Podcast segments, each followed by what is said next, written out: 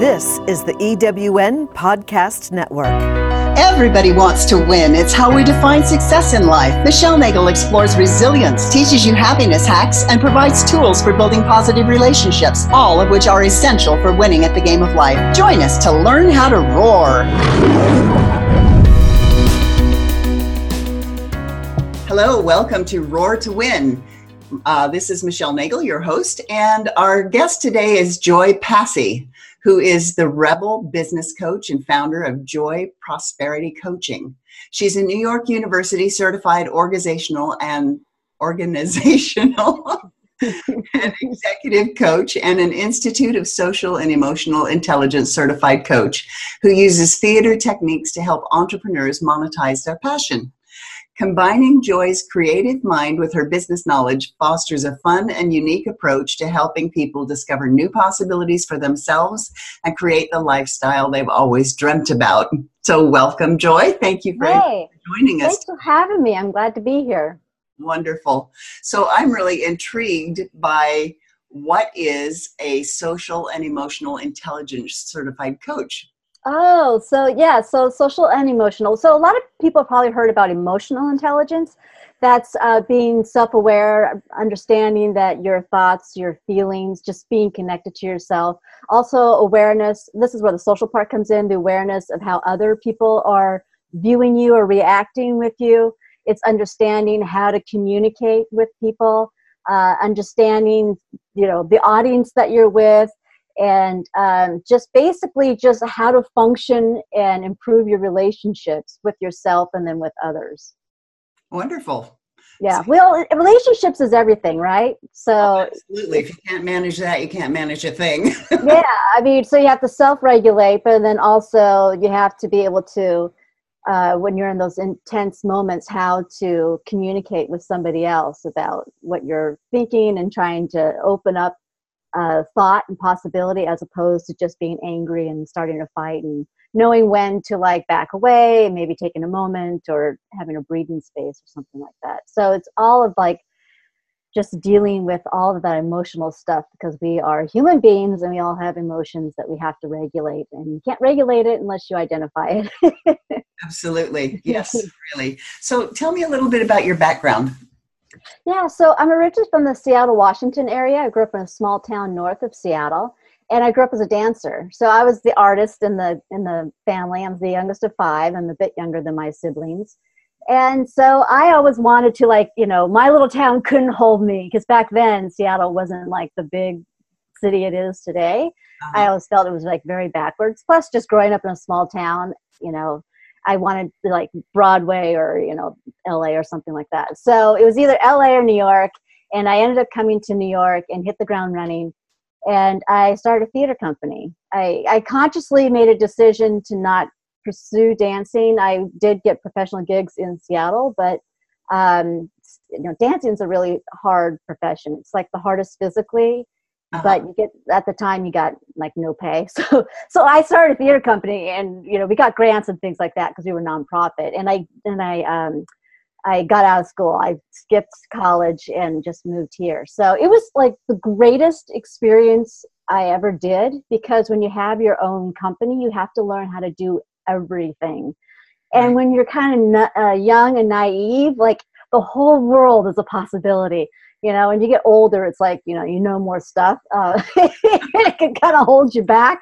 Uh-huh. But when you're young, and I actually ended up meeting this woman in an audition class, and we just really wanted to do work for, by, for, and about women. And so we ended up just starting this company and got grants and did fundraising. I was the managing director too, so I had to understand how to work with people, how to do budgets and all that kind of stuff. And I'm naturally half artist, half business person. Uh-huh. So that just really fit well with me. And then I ended up producing and directing and all these other things with music groups and in New York. So then on top of that, as most artists, I also had a gazillion different types of jobs. And so at the time, it was really interesting. At the time, a lot of people were oh, you're so scattered. You're just everywhere. You're in all these different areas and these different fields. But turning a negative into a positive, I found that now that I'm older and I'm doing business coaching, that it's actually been the most beneficial experience for me, because I have experience in a vast array of industries and I have all different types of experiences. So I'm able to be like, hey, you know what? You could use this or this, or you can meet that person and you can connect with this. So I'm really good at making connections between where people, most people don't see connections. I'm like, oh, you two would be really good, or you two would be. And I was always really good at like connecting people and bringing those ideas together. And I think that that's where a lot of innovation comes from. Mm-hmm. And I'm also one of those people that is a big visionary. I've always been that person. It's interesting because as you get older, you realize all the things that I'm doing now, it's like they've always been there. And it's one of the things that when I talk to clients, it's like, look back if you're, you know, if you don't really know, you're still trying to figure things out here, or look back to like when you're like 8 or 10, like what were some of the things that people commented about that maybe we saw as a negative, but let's use it as a positive. You know, right. When Oprah was younger, her mom used to always talk about how she wanted to sit inside and read, you know, and then she ended up, you know, or that she talked too much or something.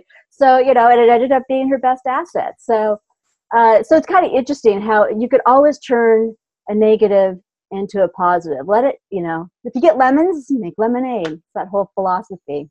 So that's kind of like to have the whole art background and the business background. And I had to reinvent myself. That's how I ended up going into coaching. My life just imploded on me, had numerous deaths and a long, difficult divorce, and just, you know, everything just boom, boom, boom, boom, boom. It was one thing after another. And I had to reinvent myself and learned how to be resilient. I've always been a little bit self-reliant, but that was really like, had days where I just didn't know how I was going to get out of bed. So, and a lot of people have that, you know, the older you get, there's going to be times where it's just really difficult and you feel like the life, you know, the world is against me and how do I go on, you know, if you're ever feeling like Job in the Bible or something. And you really, it's just one step at a time and taking deep breaths sometimes. It's like just getting through in those moments. But, you know, here I am, one step at a time. Awesome. That is so wonderful. So you said in a note that you sent me that you had to rise from the ashes like a phoenix. So I really appreciate that you said that. So what steps did you take to rise from the ashes? Oh, gosh, there's so many. Well, here's like, you know, it's so funny. This one time I was looking at different coaches to hire, and I had this coach who gave like a 30-minute, you know, free strategy session. And so she said to me, "You've got nothing. I don't know what you're going to do." Wow. I did not hire that person. When I say that, like, I had nothing, I mean, thankfully I was a saver. So in my 20s, I had some money that I could survive when I was older, but like I didn't have, you know, I didn't come, I had been out of, so when I was married, my husband had worked. Like he traveled a lot. So it was, you know, so I got to the point where I quit my job for a few years. And so I had been out of the workforce for a little bit. Uh-huh. And so I didn't have like corporate connections. I you know, I had this artistic background. Like, what are you going to do with that? And I didn't, you know, I hadn't finished college, you know, so I didn't, you know, so it was like all these things where it was just like, you know, thankfully I was pretty healthy. You know, I had my issues at certain points, but I was pretty healthy. Mm-hmm. And so it was just, you know, the main thing that I found that was helpful was I went back to school. Uh-huh. And it wasn't just the school that was healthy. It wasn't the education necessarily. It was that when my life was at the moment where it was the hardest, because after my parents died, then my family kind of fell apart. And then that's when my husband and I split. And so it's kind of interesting to see how things kind of like evolved. But thankfully, I had already started school when that whole thing happened. And it forced me to get out of bed. And that was like the number one thing that you just, if you can just get out of bed, if you can just have an accountability partner, if you go and you exercise, if you have somebody, if you get a trainer or somebody that's expecting you to show up and will be like, hey, you are to be here at sunset and we'll check on you. If you have a roommate or something like that, maybe that can be helpful. Actually, having a pet could be helpful too. But just having somebody that was going to hold me accountable and just say, you are to be here. And it made me focus in a way so I didn't have to, you know, you have to take a break from all of the heartache and everything. So having something that was proactive. It wasn't like I was, you know, and I couldn't go out drinking and all that kind of stuff because I had to get up and I had to do homework and I had, so it really helped to just like focus. So I always let people know, like, what can we focus on that, you know, you don't want to just suppress, you don't want to suppress your emotions, but you do need to have that thing that little passion, even if it's like, you know, I also do ceramics. So even if it's like you start doing an art project or something that could just kind of like, you need just that little seed to just get that snowball starting to roll. There's a book called The Power of Habit, Charles Duhigg, something like that is his name. And there's a case study in there about a woman who, her life had imploded in on her, and she got this idea that she wanted to climb this mountain. And so the thing that she decided that she had to do, like she was determined, she had to quit smoking in order to climb this mountain. So she quit smoking, and then she ended up working out, and then she ended up feeling better, and she ended up losing weight, and then she, you know, then she got the better job, and then she was able to get out of debt. So it was like this one little change just kind of snowballed, and just she made this huge progress. So also it takes small steps as opposed to going from A to Z, because most people want to go A to Z in one big leap. But it's the small little, just moment by moment sometimes, you know. I remember those moments where it's just like, just take a breath. Like, I'm just going to just keep breathing. Yeah. You know? There have been times that I've just said, when somebody has said, how are you? I said, I'm upright. And sometimes, some days that has to be what you count. And I appreciate that you also mentioned having a pet, because for me, especially recently, having to take the dog out first thing in the morning, it forces me to get up, and then I don't go back to bed, because then, of course, then I have to feed her, and you know, and then by then I'm awake, so I may as well do something. So something as simple as that is very helpful. Well, and they love you no matter what. That's the thing. It's like that unconditional love. It's like, at least somebody loves me. Yes, which is really helpful too. It makes it a little challenging if you travel, but I really think that she has helped me a great deal. And so what did you personally choose? You said school was what you did. That was what you did to start. Okay. So how did you rebuild your self-confidence?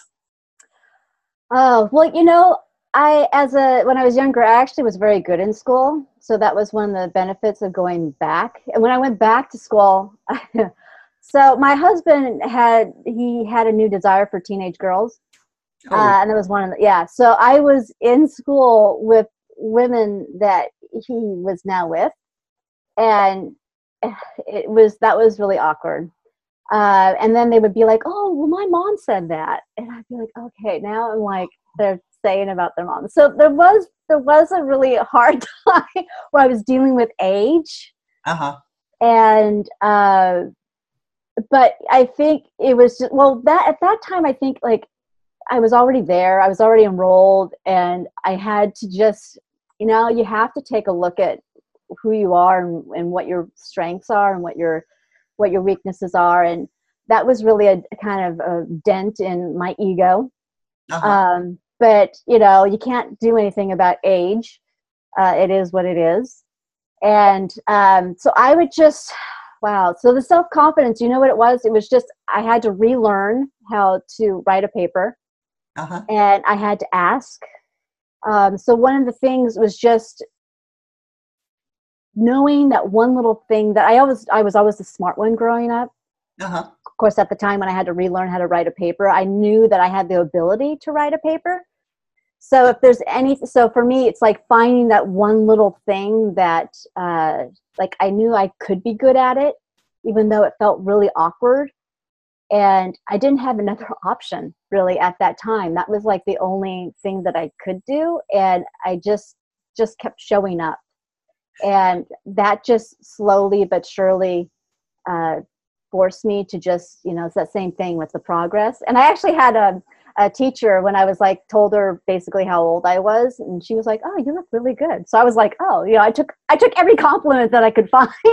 Right. I was like, oh, thank you. And then once they realized that I wasn't, what are they, 18, you know, 19-year-old, that it was like, oh, okay, well, let's help you with this. And So sometimes it was very awkward because, also my life was changing. I didn't have a lot of close friends and all that kind of stuff too. It changes when you're not a couple. And, oh, absolutely. Yes. Yeah. So with the confidence, it was just, you either sink or swim in some things. And I think a part of it was just, I had determination that there was a better life for me. Like, I just remember thinking like, how did I get here? Because it was a huge blow on my ego because I came from the good family. I was a smart one. I had moved to New York and I moved out of my little town. And so there was I had a lot of self-analysis I had to go through, a lot of I can't believe my life turned out like this. Like, what a mess is that? Like, how did I get here? But I always was like, I'm a good person. I'm a good person. Like, I knew that I deserved better than this. Uh-huh. And then one time it hit me where all of the negativity in the marriage, I thought, I don't have to put up with this anymore. Like, I had the power to choose my life now. Like, I had all of these opportunities now. And in some ways it's like, oh my God, I have all these opportunities now. But it's like, oh my God, I have all these opportunities now. So it depends on how you look at it, right? And then when I changed my perception of the situation, and I was like, I can start new. I can start new. And I'm going to, take this class and these classes this semester. Like, that's all I kind of knew. I was going to, I got my degree in creative writing. Not the most what people would say would be something that would be you walk out with a good job or anything in creative writing. I ended up getting my master's. And I think it's just that little piece of seeing what was good in me and knowing that I deserve better. And a lot of times, you have to get rid of all of that clutter before you can get the prize. You have to go through like a diamond. A diamond doesn't look full bright and shining when they find it. It's all, it's like, it doesn't look like a piece of rock or something. So you kind of have to get rid of all that. And then in order to shine. So I think for me, it was just, just showing up was the first thing, and then taking I had people I could ask for help, and I think that's a huge thing, especially for women. They don't like to ask for help, and men, especially men, so I think that's another thing, is when you're building confidence or building a sense of resiliency or anything, if you have to rebuild yourself or you want to get to the next level, you're going to have to say, hey, this is what I'm looking for. Can you help me in any way? And just have a discussion about it and really asking for help and not doing it in a way where, oh, I'm this poor, pathetic person. Cause I feel like a lot of people, knocked my thing. I feel like a lot of people, can you hear me? I can hear you. Yeah. Okay. I feel like a lot of people feel like help is in helpless, but it's really looking for somebody to support whatever you want to manifest. Right. Do you think it's a lot of, it sounds like it's really important not to compare oneself, which we have a tendency to do, especially with social media and everything. Of course, the only thing people post on Facebook are their son is just, the only thing that people post on Facebook is all their wonderful, glorious things. They don't post their disasters as a general rule. Yeah. Those people who do post their disasters, we tend to kind of unfollow because we don't want to hear about it, but to stop comparing ourselves to other people and also having a focus. It sounds like keeping your eye on the end goal. Yeah. Because being in a circumstance with being excuse the phrase, an older woman amongst all of those teenagers, that would be a tremendous blow to your self-confidence, especially since that was who you were rejected for. So I'm so glad you could laugh. It was rather comical. I mean, I laugh about it now, but at the time I was like, oh, it was just I can't believe it. But it's older and wiser, so there were certain things where it's I can't believe was I like that at that age. But definitely having that focusing on the goal that you want, the objective that you want, and just going for it. And I think when you're the great thing is when you are in that situation where there's nowhere but up You know, it's like you either got to die or you're going to like move forward and focus on whatever it is you want. And there is a certain level of just effort. You know, it's just like you don't have any other options. It's just like, okay, I don't care what anybody thinks of me because, you know, my life is in shambles. It's like there's only one way but up. And it's like it forces you into action. It forces you into trying new things. It forces you into, you know, it's like if you're running out of money or something, you're like, okay, I have to get creative. How am I going to come up with this money? Absolutely, yes. Yeah, and it's that way in business too. You know, it's, you know, there's a difference when you get like, I always use like the idea of Jaws because Steven Spielberg had said that the shark had broken down and he felt that Jaws became a better movie because they didn't see the shark that much because he couldn't use the shark because it broke. Right. And yeah, so it was one of those things where when you don't have things, it forces you into getting that hyper focus and really wanting to manifest that thing and focusing on your goal and then going out and doing things, trying new things that maybe you wouldn't have tried before if you were very comfortable. Yes. Unfortunately, you don't really get to grow as much if you're comfortable. Yeah. My son made the comment to me the other day that sometimes the forest has to burn to the ground before you can grow. Yeah. And it's true. It's true. That's how they deforest things and they set the line and all that. Yeah. Yeah. So, rebirth. Yeah, I don't enjoy being in the middle of the forest fire. Nobody does, but you know, sometimes, you know, as Oprah says, first there's that little like ting, a little pebble, and then there's like the bigger stone, and then there's a brick, and then it's like, you know, everything kind of falls down. Absolutely. So, so how do you use theater to help people? So what I found. Wait a second, before you answer that.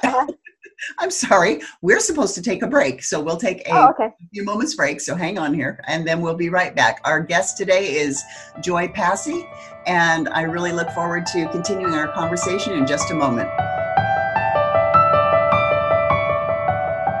Do you feel like you're drowning in administrivia? Do you have a podcast you would like transcribed to repurpose as a blog or even a best-selling book? Rhonda's Virtual Office is the answer to the freedom you crave so you can get busy doing what you love. Let Rhonda's Virtual Office give you the relief you need. Visit rhondasvirtualoffice.com and get some peace of mind today. Rhonda's Virtual Office is the go-to transcription service for EWN Podcast Network.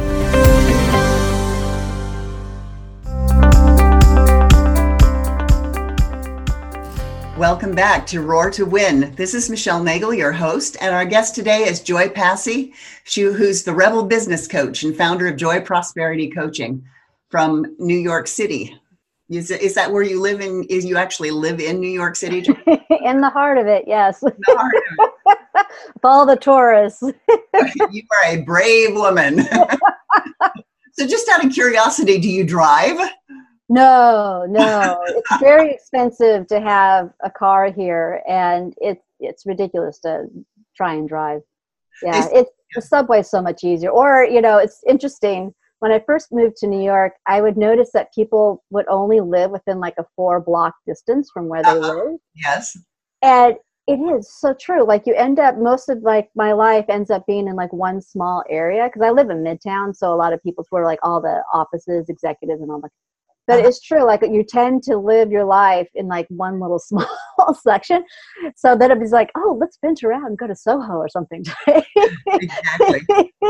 I'm having issues today with my dog. Oh. I swear.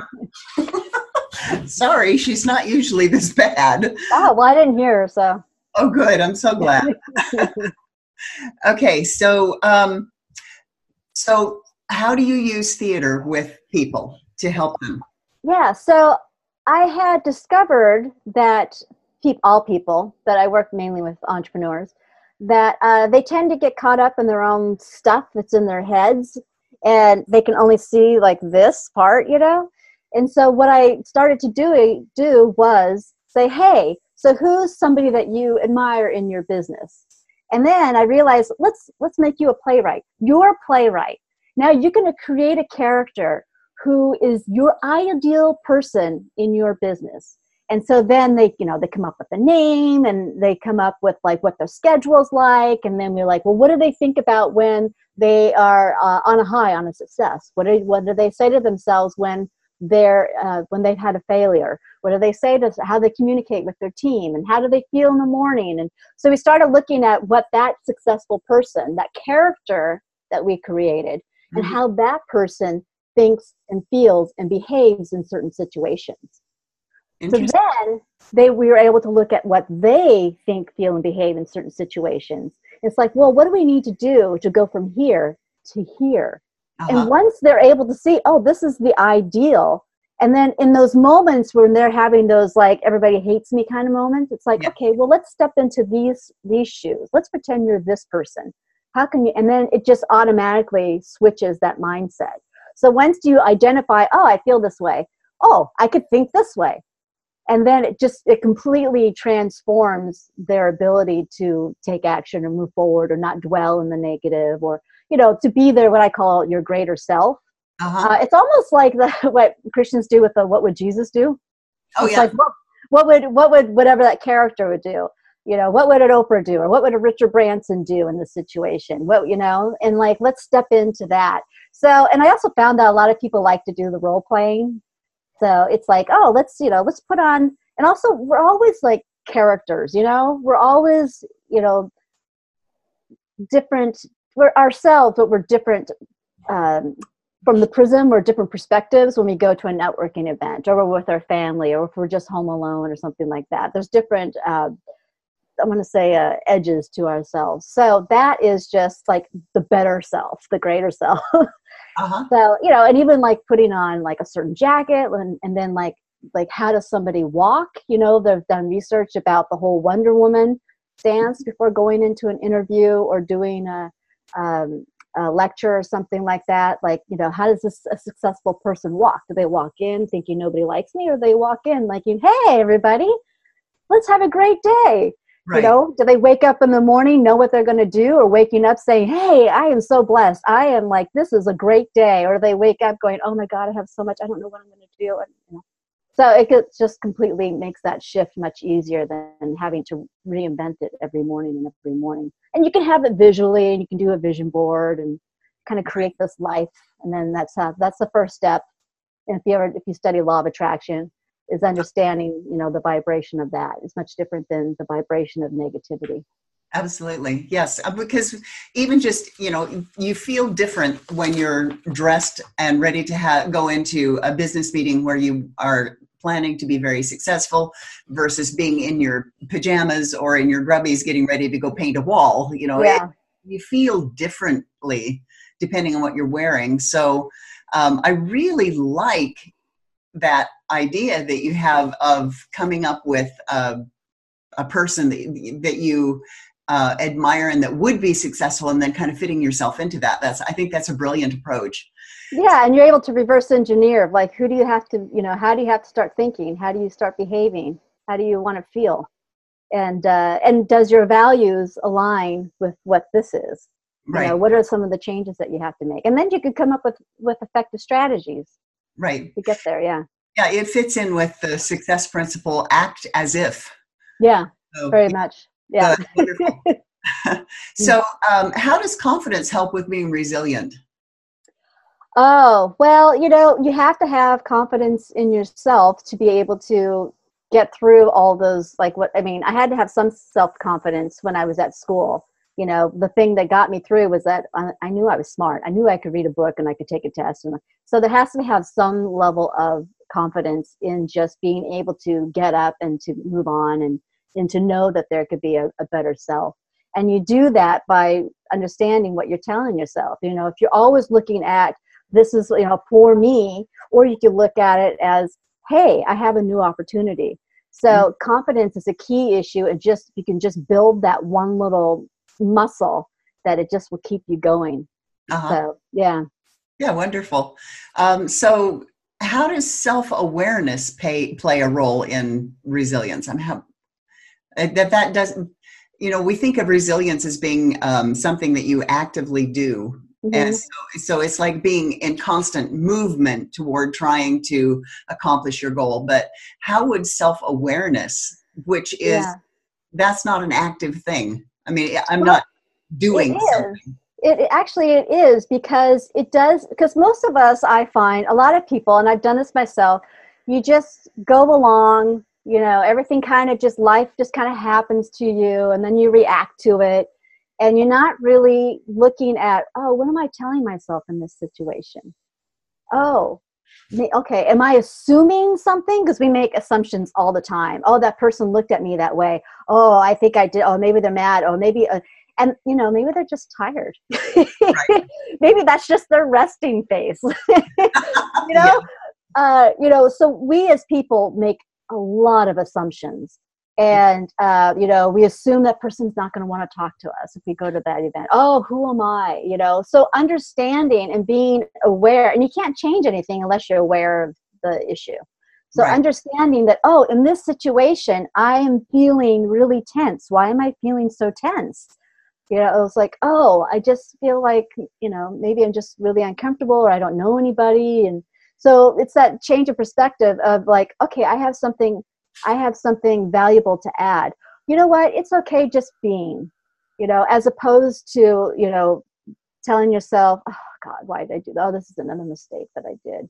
So, and you can't understand, you know, that's where the self-awareness is. And it is quite active. And we tend to not really know what we're telling ourselves. We're just kind of going on rote through life and thinking that we have no power. And once you realize that you have power, you might not have power to change a certain circumstance at that moment, but you have the power of how you're going to react to it. Yes. Even there were stories that people who were in concentration camps with the Nazis, and then some of them would talk about how they would see the beauty in this fish soup. You know, they would look at the fish in this bowl and they would look at how beautiful it was and how thankful they were for it. And that was like kind of like what got them through. So it's like really, you know, understanding. I remember it was one time I had a falling out with one of my business associates, and she was just going on and on and on. And she was just, you know, very verbally abusive. And it finally occurred to me that I didn't have to put up with it.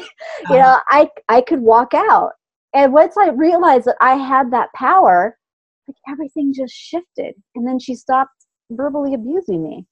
So I think it's like once you realize that you have the power, but you don't realize it until you have that self-awareness. It's like, oh, I do have power. Okay, you have the power to how you're going to perceive it, the power how you're going to react to something.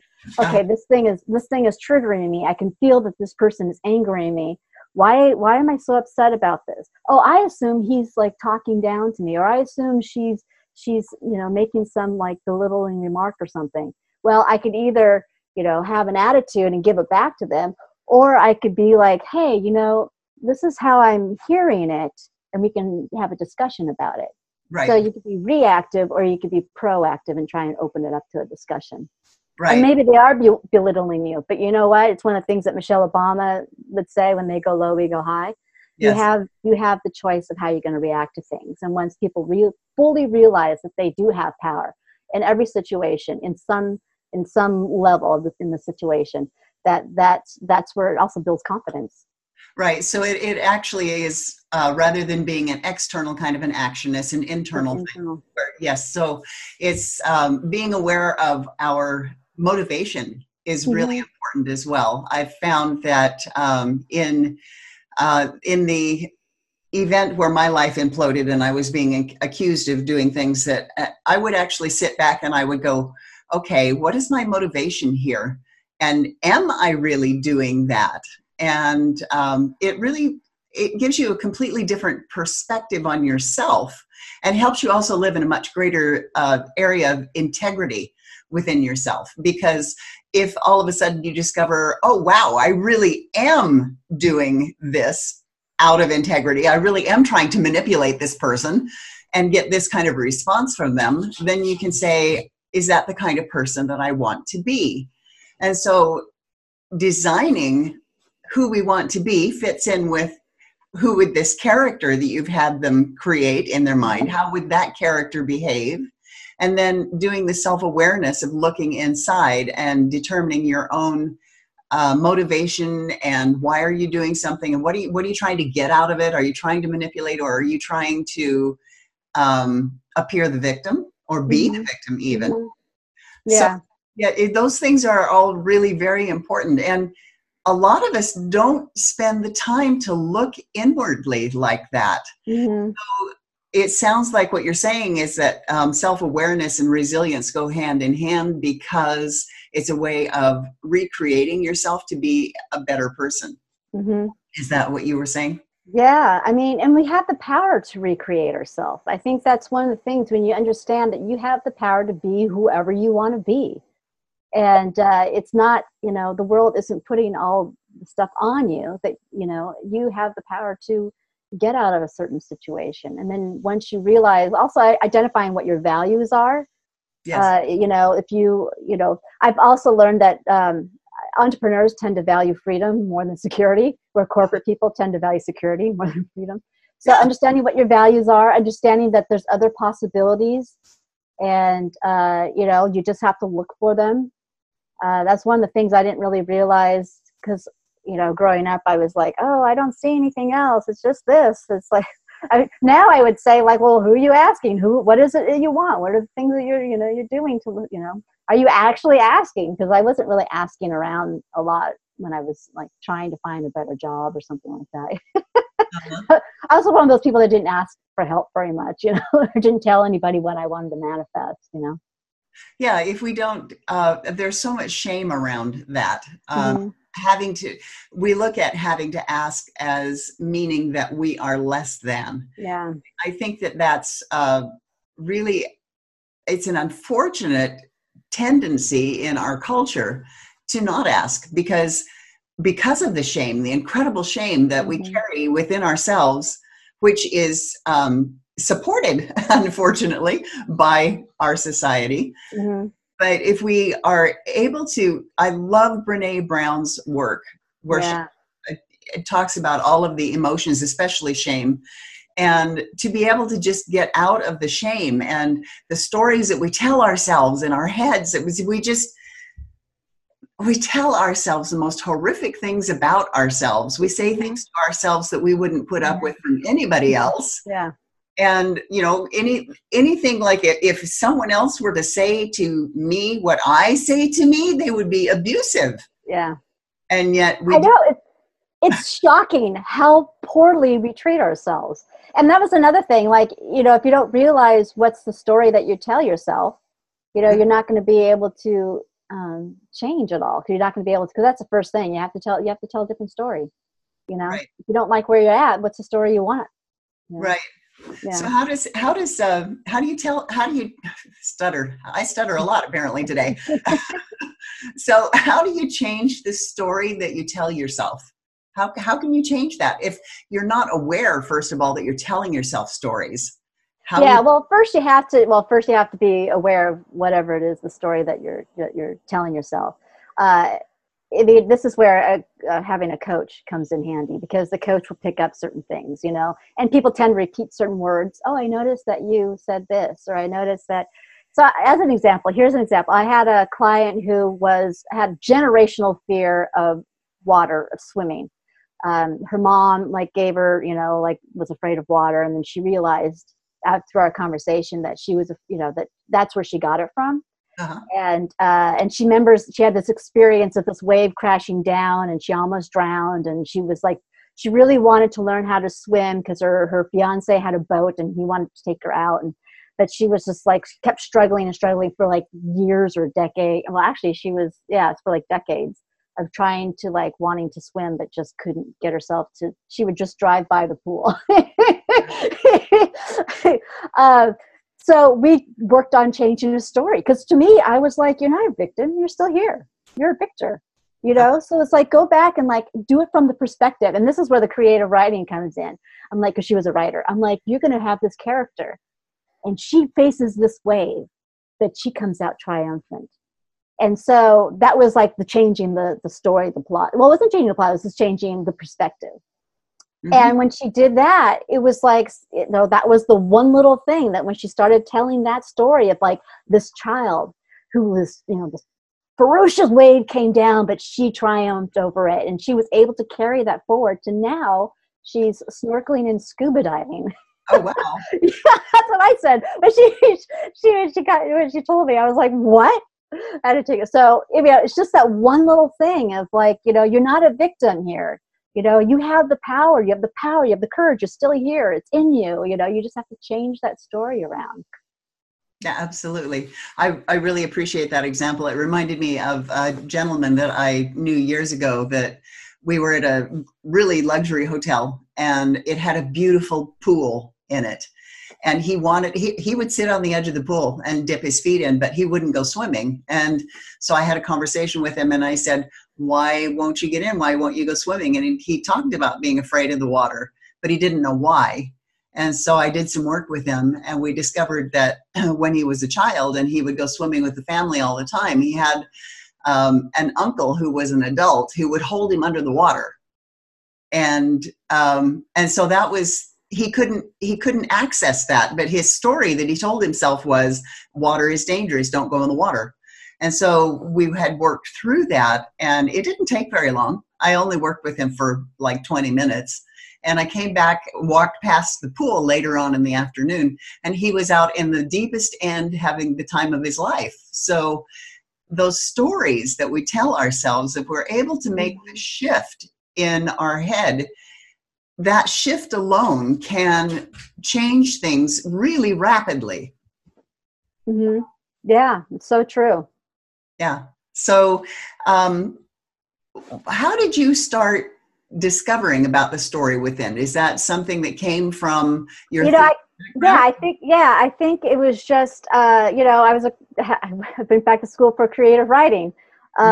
So just, I mean, I remember her particularly that when she told me the story, I was like, how are you a victim? You're still here. You know, that was like so evident to me. So that's one of the things where I feel like when you just talk to somebody and it's like, wait, that's not what I hear. They're not saying this. What I hear is, you know, but even just like when you go to a movie with somebody, you know, how you go, you see the same exact movie and everybody walks out with different perspectives.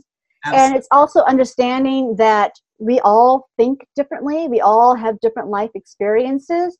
So if I say the word apple, somebody are going to think like I had apple trees when I was a kid. So I think apple trees. Somebody's going to think, oh, I like green apples. Somebody's going to think, oh, a sour apple, you know, lip gloss. Somebody else is going to think, oh, you know, apple technology or something. Right. Well, maybe they're, you know, they remember holding up their iPhone at a concert. So we all have different neural pathways and which can be reprogrammed and that tell the stories that we have. And, you know, thoughts are just, you know, beliefs are just thoughts that we keep telling ourselves. Yes. So we can change our thinking. Yeah, absolutely. Because the more often you think a thought, it's like a path in a forest. Mm-hmm. If you walk down a path or create a new path and you walk down it once and you turn around and look at it, it doesn't leave much of a mark. You don't get to see much of anything. But if you keep going down the same path every single day, it's going to create a deeper rut in. And the same thing happens with our neural pathways. I mean, we can have the thought flit across our brain and it's not going to make any kind of marking or any kind of pattern. It's just something that just flits through the neurons. But if we keep thinking it and keep thinking it and keep thinking it, we strengthen that neuron so that that's who we begin to believe that we are, because you're absolutely correct. Our beliefs are just the thoughts that we think. So, and also I think, you know, because there are some people who grew up in very abusive homes and maybe, and you know, and feel unloved and grew up feeling unloved. And so there are situations where, you know, they were in a difficult situation. Uh-huh. So how do you change that? Because, you know, maybe they were, you know, really were in a really difficult situation. So that's where it's important to like, okay, maybe that was your past. Well, how do you want to create your future? That was in the past. You know, you could let that, you know, you can use it and have you become this person who overcame it, a victor. Right. So you can't go back and change. You can't change your parents. You can't, whatever the situation was. So how can you utilize it? How can you, make yourself into this person who's overcome it, who's been empowered by it? A lot of, chaos can bring clarity, because you know what you don't want. So you know what you do want. Yeah. And then, how can you use this bad situation and really come out? I mean, if you look at I always like looking at what Martha Luther King Jr. had talked about. It's, taking that moment of all of the Rosa Parks and taking all of this, hatred and the whole thing that was going on with racism, and really using the anger about it to force you into action, and forcing, having a new story, having this new story of, we are empowered. I mean, look at all the action that's going on now in the political field. More women are stepping up and taking political positions and political roles, and more minorities are running for office. So it's a lot of this, all this gook, it can come out and have this really great new shiny diamond outcome. Exactly. So I think it's like seeing it as a lesson, and instead of being defeated by it, how could we create something that's a new story? Absolutely. And that goes back to where you had talked about all of the experiences that you had had as a young person with the different kinds of jobs and businesses and things, and how that has come to where you are in your life right now as being something that has ended up being a valuable thing, which I imagine that all of the lessons that you learned back there, not every single one of them were joyful, pleasant, and wonderful. So, yeah. So I've written my book called Suffering is Optional, Step Out of Darkness into the Light, because I had one of those childhoods that you described. And you can either sit and go, this is the life I was dealt, and my life is miserable, and I'm going to, become an addict because it's the only way I can deal with the pain. Or you can make choices to have a very different kind of life, because the one thing that we have that is essential in anything that we do, the resilience, optimism, accountability, or resourcefulness, is choice. Mm-hmm. And that can't be taken away from us. Even if we are in prison camps like Viktor Frankl was, he still had a choice as to look at that bowl of soup and see that beautiful fish, which makes me shudder, but yes. If you're able to change the way you look at the world, it makes a tremendous difference. So what is your free gift that you have for our listeners? Oh, so yeah, in the free gift, it's called the Success Accelerator Workbook, because I believe in taking action. I don't believe in just reading about something like, oh, that's nice. So it's a workbook. So it has a list of values that you could look at. It has days and times where, in this situation, I feel, and then you can put in the feelings and stuff. So it really, it helps you identify, like we talked about, with the becoming self-aware. It also talks about creating boundaries. If I say yes to this, it means I'm saying no to this. If I say yes to one more PTA meeting or something, I'm saying no to more sleep or whatever it is in your life. I'm saying yes to that, relative that keeps wanting me to do stuff for them, but I don't want to. And then what am I saying? I'm saying no to myself. So it has certain exercises in it that it's easy to go through, and that will actually help you with something, as opposed to just so many times I've read things and I'm like, oh, nice thought. Next. Yeah. So I always like doing workbooks. Yeah, that's really a good idea, because it is. I'll do that later. So do you have any ways of having the people actually do the workbook? Is there some sort of encouragement or? Well, I'm always having different programs. People could always go to my website. I have different programs there. So yeah, there's always new ones coming up. I have ones that help with implementation, and then ones like VIP days and things like that to help people put things into action. Because that's where the real coaching comes in. It's not just giving the information, because there's free content everywhere, but it's finding somebody that you connect with, finding somebody that you feel understands you, has same values, and finding somebody who can help you implement and make those changes. That's, it's amazing. I'm always amazed at how effective coaching is. And because one of my first clients, I helped her find the love of her life. And it was like, I wasn't a relationship coach or anything, but we got very clear of what it is that she wanted in her life. And she kept showing up talking about all these people who are annoying her. And I'm like, well, what is it that you value? Like, why are these people in your life? And then once she cleared the clutter of all these toxic people, she was able to find the person that, you know, she fell in love with. So it's just, you know, and it wasn't, and it didn't take a long time, you know, and that's a lot of the times it's like, but you can't do anything unless you show up and you really want to work on something. So I always have programs. My website is www.joyprosperitycoaching.com. So there's a whole, you know, you can always get a hold of me there. Okay. Wonderful. So any last thoughts? Oh, you know, even a turtle has to stick its neck out to finish the race, you know, and turtle and the hare. It's not necessarily always the fastest.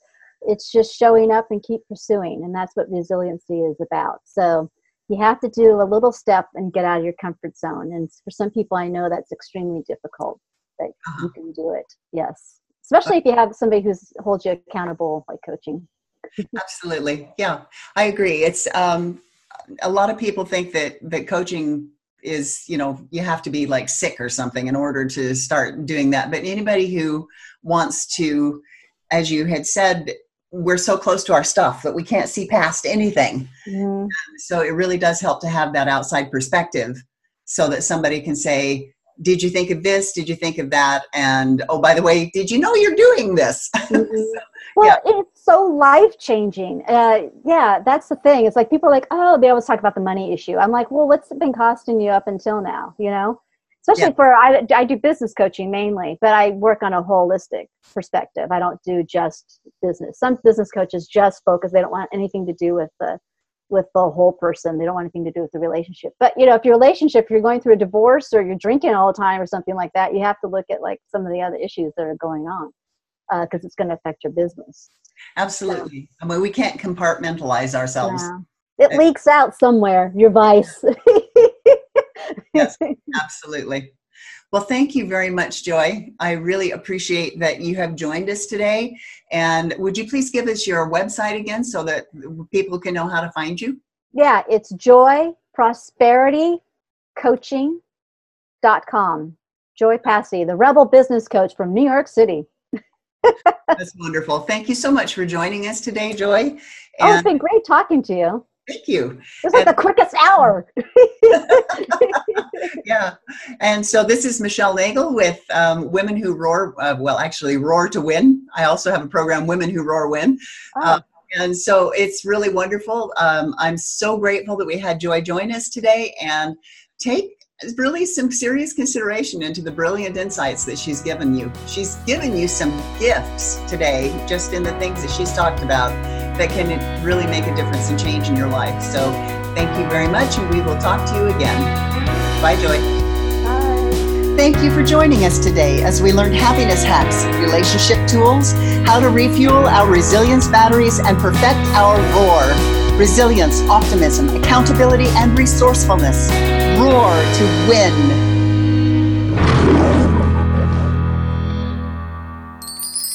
I'm Sandra Yancey, CEO and founder of eWomen Network. We invite you to listen to all of our EWN podcast hosts at ewnpodcastnetwork.com.